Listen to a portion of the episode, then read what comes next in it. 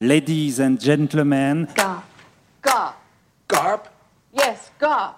Sounds like a fish. Yeah! I'm an American writer, and Every single place, every single household, whether you're a white person, a black person, a Chinese person, a native person, you're on a reservation or you're off reservation, that's all Indian country. I breathe and I live with the knowledge of what happened to my aunt in the late 30s who was lynched by the KKK. I must recollect with yet greater fury. America, America, ton dragon fou s'ennuie. Amène-le que je l'achète. I would be in as touch with my subject if I lived somewhere else. Alex, en roue libre. En roue libre. Au micro, Alexandre Hérault. Alex, pour les intimes. J'ai rendez-vous.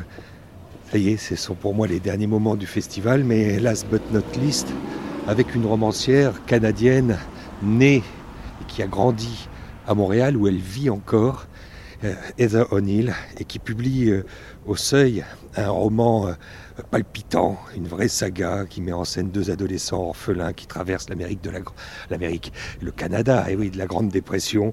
Là-bas, euh, une peinture de, Montréal assez saisissante. Et euh, ce roman s'appelle Les enfants de cœur. Elle va nous dire pourquoi, elle va nous expliquer comment, comment elle travaille, comment, euh, comment elle, a, imaginé peut-être euh, ces deux personnages euh, qui euh, tombent amoureux euh, dès l'orphelinat, euh, qui, qui vont être séparés à l'adolescence, qui, qui vont vivre la Grande Dépression euh, de manière euh, cruelle. Euh, Pierre tombera dans l'héroïne, Rose dans la prostitution. Euh, tout ça est dépeint avec, euh, avec, euh, avec un grand réalisme par Heather O'Neill, euh, dans, dans- dans cette marge où euh, où ils évoluent, euh, les marges sordides de la ville. On est parfois, on se débat euh, avec le pire, mais, mais, il y a toujours un faisceau de lumière chez elle. D'ailleurs, que, disait le journal montréalais La Presse Je cite, c'est sur le programme. Heather O'Neill fait revivre avec magie et émerveillement un Montréal clinquant, magnifique aux yeux des deux orphelins qui arpentent les bas-fonds, Rose et Pierrot, et fascinant malgré la pauvreté, le crime et la violence qu'il abrite. Bon, alors vous avez le pitch, je vous en dirai pas plus, c'est le pitch après tout qu'ont eu euh, tous les festivaliers ici d'América. Elle m'attend après sa conférence, au fond de la cafétéria, m'a-t-elle dit, où il y a un piano. Je m'approche. Il paraît qu'il y a Heather O'Neill qui m'attend là. Myriam, vous qui êtes à, à- à l'entrée de l'espace Serrano, ici c'est l'endroit où on va au spectacle, à- une des belles salles de Vincennes. Oui, c'est une belle salle de Vincennes. Comme vous pouvez voir, il y a des chaises qui pourront vous permettre d'être confortable, bien et à l'aise. Et puis, euh, voilà, la luminosité qui peut être aussi confortable. Et puis, vous êtes accueillis par des bénévoles hein, qui sont là aussi. Sympathiques aussi. Des bénévoles confortables. Oui, confortables. Agréables aussi. Mais, mais c'est c'est ce que j'ai découvert pendant tout ce festival, qui ne tiendrait pas s'il n'y avait pas vous. Ah oui, alors il n'y a pas que, que nous, mais il y a aussi euh, les personnes qui sont là aussi, puis vous-même qui faites circuler l'information et qui fait vivre en fait le festival. Et puis c'est le son. Le son. Ah, le son. Et le son pour vous c'est quoi? Le son, pour moi, c'est euh, créer, c'est euh, vraiment créer une sensation agréable de, de bien-être. Et vous savez, quand vous êtes en train de lire, vous êtes aussi entouré de sons et vous arrivez aussi à faire en sorte que ces sons, ben, comme si vous étiez dans une bulle et ça glisse autour de vous. Voilà. Et vous êtes dans votre lecture. hein. Donc moi quand je parle là, euh, alors c'est sur internet que ça se passe, euh, Alex en roue libre, je m'adresse à une personne, ça sera à vous ce soir. Ça sera Pas maintenant. Là maintenant, c'est à moi, parce que c'est l'ici et maintenant. Mais pour chaque personne qui écoutera, ça sera aussi avec eux dans l'ici et maintenant. Vous, voyez, vous entendez aussi le son autour de nous? Ça aussi participe à un certain bien-être aussi, lorsqu'on est bien, Le murmure. du son. Enveloppé dans une bulle confortable. Et là et maintenant, avec vous, au festival. Chapeau Myriam. Bon, je ne fais pas plus attendre quand même. Vous m'avez distrait en, en arrivant. Hypnotisé, hypnotisé. Comme, comme le son peut le Oui, faire. Le son dans une Ou les voix. Oui, une transe hypnotique. La mienne, la vôtre. Voilà. Dans un cœur, ensemble, unis. mais qui va vibrer avec les enfants de cœur qui sont là-bas, parce que c'est les deux créatures, euh, c'est le titre du roman d'Heather O'Neill, c'est les deux créatures, les deux magnifiques enfants qui s'aiment jusqu'au bout et qui sont séparés. Enfin, c'est une histoire assez dure qu'elle décrit, et c'est bien ça, c'est, c'est, on, on va être enveloppé avec elle dans son récit, que je vous laisse découvrir bientôt. C'est le chant de la sirène qui vous appelle, je vous laisse la rejoindre. Il y a un peu de ça, il y a un peu de ça, il y a un peu de ça. La sirène. Maintenant, il va falloir trouver la première phrase, la première approche, enfin la première question. Lisa O'Neill, il y a toujours une chose qui est difficile, euh, c'est le début.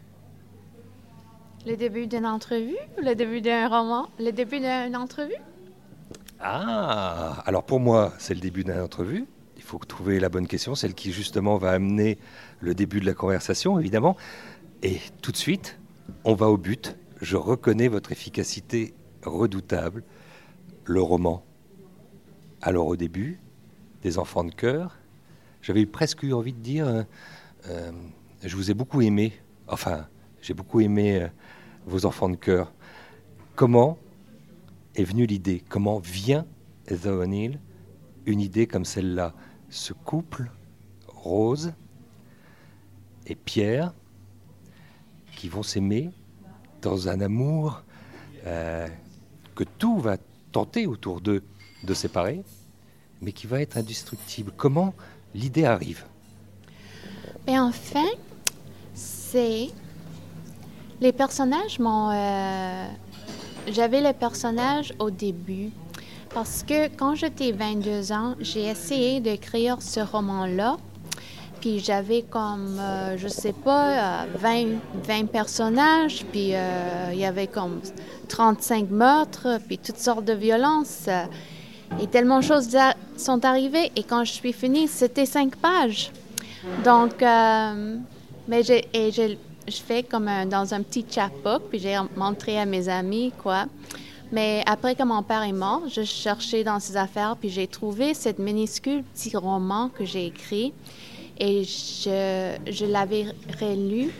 Puis il y avait ces deux personnages, Pierrot et Rose, qui, je pense qu'il y avait toute l'inspiration de ma jeunesse là-dedans. Et euh, donc, je voulais écrire tout un roman et trouver... euh, ben, dans, le, dans ma petit roman, ils étaient comme euh, des gangsters qui étaient super beaux, puis euh, psychopathiques, puis tout drogués. Mais je me, me- demandais comment ce- ces deux personnages ont arrivé à ce point-là.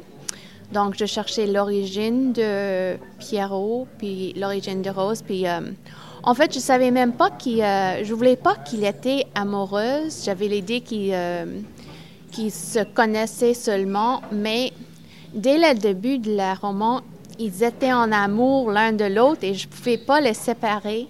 Donc, c'était eux qui ont tombé en amour l'un et l'autre. Donc, c'était. Je voulais pas faire. J'ai pas commencé à, à faire une histoire d'amour, mais mes deux personnages ont tombé en amour, puis je pouvais rien faire. Comme si tout d'un coup, euh, les personnages échappaient à, à leur propre destinée, ou en tout cas que, euh, que vous vous retrouviez face à eux euh, comme, euh, comme perdus, n'ayant plus, n'étant plus le maître de leur destin. C'est incroyable. Ouais, c'était. euh, et plutôt, je trouvais avec. Mais comme le personnage de Pierrot, je l'avais connu dès le, début, puis il n'a pas vraiment changé. euh, parce que je, c'était pour moi un homme euh, très mélancolique euh, qui, qui est très ben, doué, a un corps énorme. Ben, il.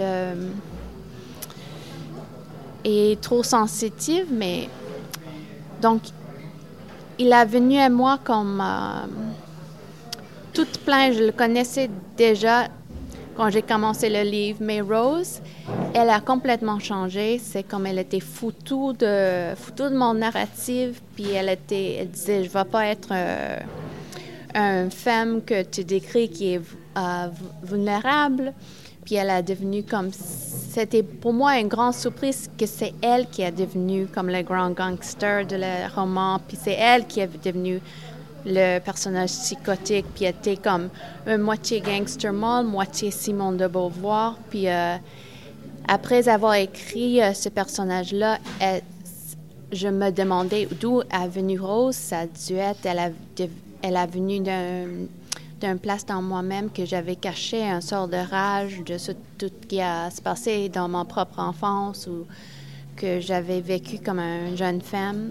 Donc, euh, je trouve qu'après avoir passé cette euh, époque d'écriture avec Rose, j'ai devenu comme une personne très différente. Là où je suis un peu inquiet, The O'Neill, mais si je vais trop loin, vous me le dites, et je m'arrête. Vous faites référence, en parlant de Rose, à, vos déchirures de votre petite enfance. Mais Rose est orpheline, comme Pierre est orpheline. ils naissent tous les deux ce couple qui, va devenir inséparable dans le Montréal de la crise, enfin de ces années-là, de ces années 20, un Montréal que, que, l'on va découvrir, qui n'est pas du tout celui qu'on a en tête d'ailleurs, qui est sévère, dans cet univers qui, je sais, euh, euh, est plein d'hypocrisie et montre à quel point la société euh, québécoise ou canadienne peut être rigide, peut être aussi vulnérable. Bah, c'est un... Ça, c'est venu je pense, de mes propres expériences comme, comme un enfant, parce que euh, j'avais une, enfance très difficile. Puis euh, j'ai subi beaucoup d'abus comme euh, physiques et sexuels. Puis j'ai trouvé comme un enfant, j'étais pas protégée par la société de tout. Puis les institutions qui sont là pour les enfants à Québec ont toujours déçu, déçu, les, déçu les gens les petites ou euh, qui n'ont pas de droits. Ils ont, ils ont être responsables, supposés être responsables d'eux, mais aux périodes de toute la Québec, ils ont fait euh, un job horrible. Et je, donc, c'est une façon euh, pour laquelle j'ai vraiment être attachée à Rose et Pierrot parce que j'ai demandé une grande question dans le livre, c'est comment on peut survivre euh, l'abus de l'enfance et d'être une personne qui, qui aime soi-même. C'est-à-dire parce que des fois, quand des affaires traumatiques t'arrivent, tu te, demandes toujours qui est-ce que je pourrais être si ces affaires ne m'ont pas arrivé? Mais la, d'être la fait d'être un survivant, c'est qu'il faut accepter que ces affaires t'ont arrivé, puis d'aimer cet euh, corps et esprit qui était abus, abusé. Donc, euh, pour moi, Pierrot et Rose, c'est deux, ils, ont, ils ont deux façons de survivre l'abus qu'ils ont subi à l'orphelinat. Mais Pierrot, il l'internalise, puis il euh, se sent toujours coupable. Donc, c'est pour ça qu'il ne peut pas le survivre, il ne peut pas, euh, comme le overcome, on dit. Mais Rose, oui, il ne peut pas le dépasser. Mais pour Rose, c'est que elle l'externalise, puis elle voit que c'est la société qui est rendue compte pour ce qui, ce qui est arrivé à elle. C'est la société qui l'a laissée toute seule. Ben, c'est aussi la société qui... Euh, et les attitudes féminines qui ont les rendu dans cette piège de prostitution et euh, où elle ne peut pas vraiment euh, avoir un boulot quoi donc euh, pour elle elle dit mais si je peux pas fonctionner dans la vie dans la société actuelle je vais entrer dans la vie souterraine et la vie criminelle puis il est là il est là que je vais trouver ma fortune il y a des ressorts dramatiques, euh, O'Neill, que vous nous faites vivre, euh, qui sont redoutables. Il y, a, très facilement pour le lecteur la possibilité de, passer du rire euh, aux larmes. J'avoue que ça faisait longtemps que, que, ça m'était pas arrivé. Les, premiers chapitres sur, cette, sur l'enfance, enfin sur la façon dont ils viennent au monde et sur les premiers temps dans l'orphelinat sont, sont, à la fois beaux et, et cruels.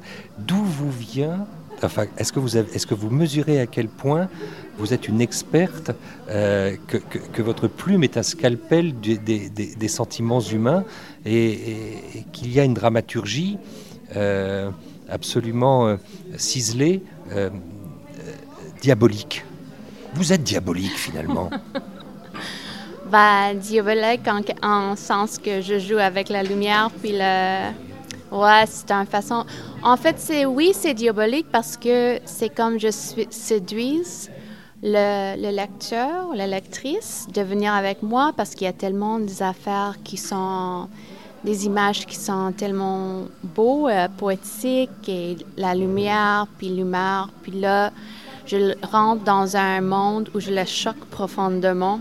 Donc, euh, Ouais, c'est ça que fait toujours le diable. Donc, euh, je le fonctionne comme lui, hein, en effet.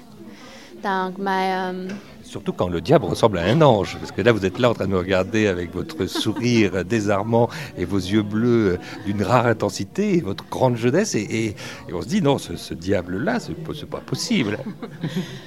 ouais, mais en effet, c'était. Euh, ben, c'est là le. Si je pouvais décrire ma style en, euh, dans une phrase, c'est ça, c'est le, le piège que la piège que je montre un monde innocent et en fait euh, plein des anges, mais en fait il y a beaucoup, tellement de douleur. Mais en, fait c'est parce que je voulais toujours montrer que les enfants sont toujours dans un état un état de grâce même euh, il ne peut pas sortir de cet état. Même quand on leur vole leur enfance. Exactement. Pour moi, ils sont toujours des enfants, ils ont toujours leur humanité. Donc, je montre, même dans le livre, c'est juste, j'ai mis au début comme euh, l'événement le plus choquant, c'était juste dans les premières 30 pages, sont les plus choquants de le livre.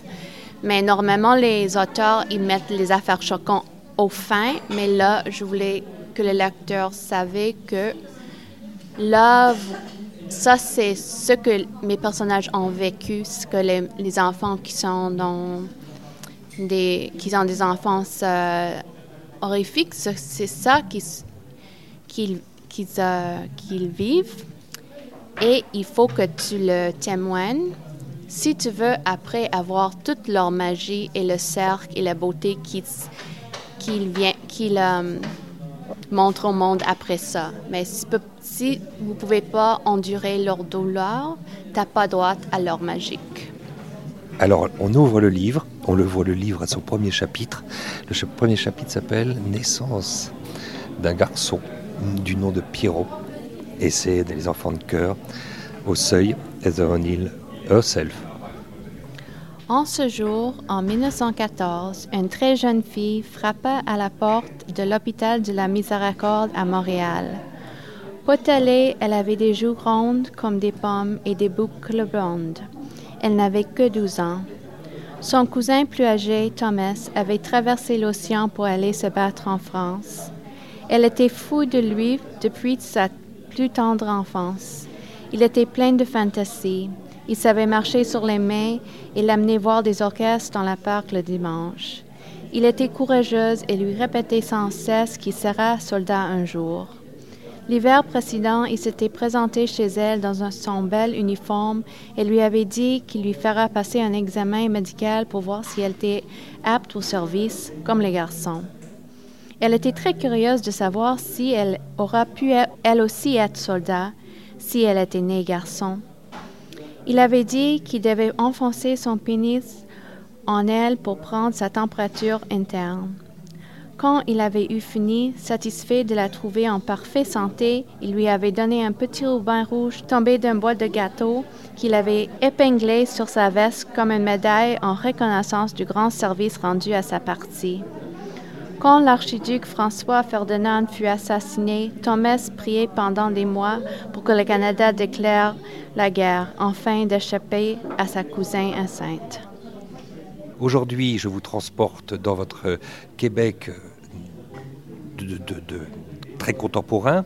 À quoi ressemble euh, cette société euh, canadienne? Et puis, euh, ça veut dire quoi être écrivain au Canada? Ou au Québec enfin, Je ne sais pas s'il faut toujours dire les deux. Et d'ailleurs, vous flirtez entre les deux langues, mais vous écrivez en anglais. Et c'est une question que vous avez dû entendre ici au Festival America souvent. Même si c'est une question que vous n'aimez pas, ça veut dire quoi être écrivain au Canada?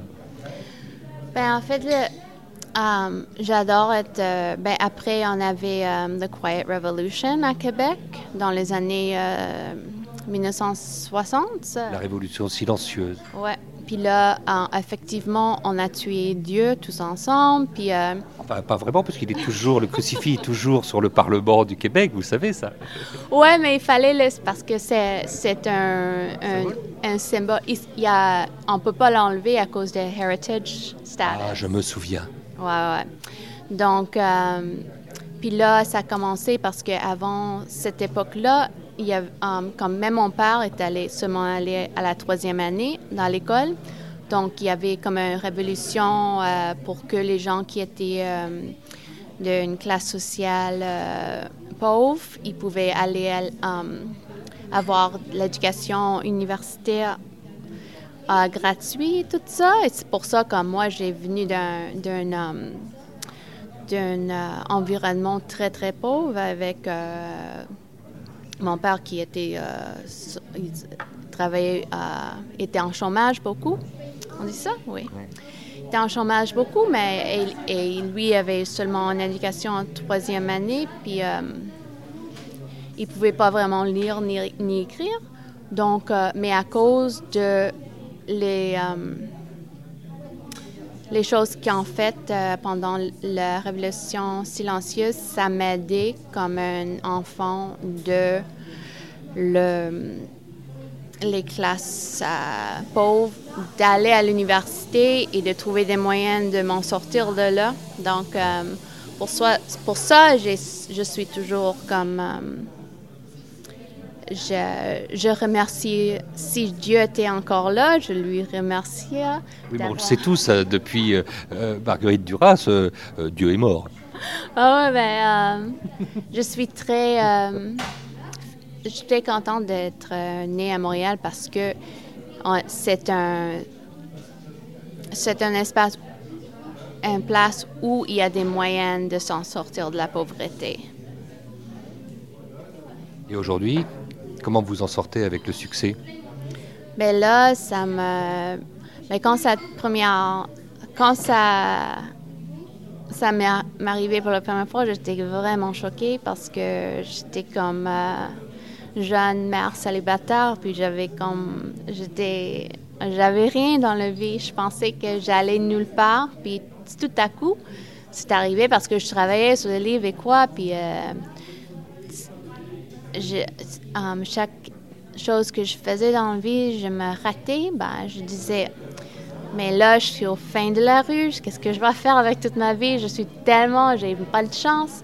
Et là, la livre a sorti, puis c'était un énorme succès. Ça m'a vraiment, euh, ça m'a bouleversé complètement. Il y a eu le père qui est arrivé plusieurs fois dans votre discours, euh, dans vos souvenirs, Eza O'Neill, et, et, et votre maman? Ben, ma mère est, euh, elle m'a abandonnée quand j'étais très jeune. J'étais comme 7 ans. Donc, ben, elle est un peu, on dit, un drifter qui habite euh, un peu partout. donc, je ne connais pas beaucoup d'elle. Donc, elle, je sais pas, est en- c'est un peu sans abri, quoi. Donc, j'ai perdu, j'ai perdu trace d'elle souvent. C'est complètement obsédant, j'imagine. C'est quoi? Obsédant, it's like a- an, obsession of something like. uh, Ouais. yeah. Ben, pour moi, oui, euh, parce que en fait, là, j'avais j'ai j'avais écrit trois, trois romans et quand j'ai soumis le dernier roman à mon, édi- à, mon, à mon éditrice, elle disait Ah, mais encore, ils n'ont pas de mère. Puis j'ai dit Mère, ah, j'ai oublié encore de les donner des mères parce que c'est la fait d'être un enfant sans mère, ça m'a tellement marqué dans, la vie, particulièrement d'être un fils sans mère, donc t'as pas. euh, un role model, quoi, de, décrire qu'est-ce qui va t'arriver. Comme euh, et les dangers d'être un ça. Donc, ça a vraiment euh, marqué. Je peux pas même imaginer ce que ça peut être d'avoir un mère qui est là pour toi, pour te donner d'amour et tout ça. C'était un grand, grand absence dans ma vie. Je trouve, en fait, euh, c'était un peu les romans et euh, les personnages des romans et tout ça qui ont remplacé ma mère, puis donné une sorte de route dans la vie. Quand je lisais Ces enfants de cœur, D'ailleurs, c'est un beau titre, Les enfants de cœur, pour raconter la vie, l'épopée, la saga de ces deux orphelins qui ont un cœur gros comme ça et qui sortent de cet orphelinat catholique à vomir. Euh, c'est pas le titre en anglais. En anglais, ça s'appelle comment? Lonely Hearts Hotel. Ah, l'hôtel des cœurs, euh, des cœurs solitaires. Je laisse aux, auditeurs le soin de lire le livre pour comprendre. Euh, je me retrouvais à avoir l'impression que chaque chapitre pouvait se transformer euh, en, un épisode de, série télévisée. Je ne sais pas pourquoi. Je sais pas pourquoi. Je vous lisais aussi comme on peut euh, voir un script. Est-ce que vous avez aussi quelque chose qui a à voir avec une forme d'écriture cinématographique? Et aujourd'hui, quand je dis cinématographique, je, fais aussi référence à ce que fait la télévision, à ces surdoués qui sont scénaristes. Ouais, en fait, j'écris dans une façon euh, comme probablement parce que j'ai commencé comme poète, mais j'écris dans une façon euh, avec beaucoup d'images. Donc, euh, mais j'ai jamais pensé. je garde pas tellement des films, et avant avec mes autres romans, quand des gens, des producteurs m'ont approché pour faire un film, j'ai toujours dit non parce que je trouvais que de de la fait de qu'un roman peut être se traduire dans un film de deux heures, ça ne marcherait pas. Mais avec ce livre-là, j'étais approchée pour faire comme un, mini-series de télé.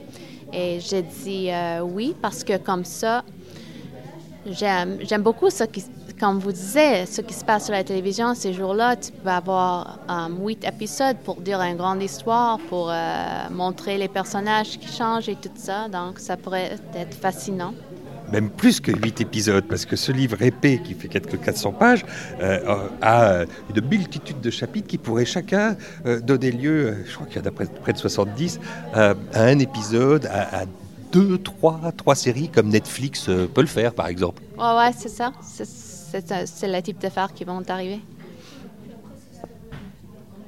Chapeau. Heather O'Neill, merci. Merci beaucoup. Les enfants de cœur par Isa O'Neill, c'est au seuil avant d'être sur Netflix. Et c'est l'un de mes grands coups de cœur découverts pendant le festival America, dont le programme complet de l'édition est sur le site www.festival-america.com, un site qui abrite le corpus réalisé dans leur mur par En Roue Libre. En Roue Libre est proposé par Alexandre Hérault, réalisé par Benoît Artaud, et elle a besoin de vous, cette roue, pour circuler. Alors likez-nous, partagez, abonnez-vous, En Roue Libre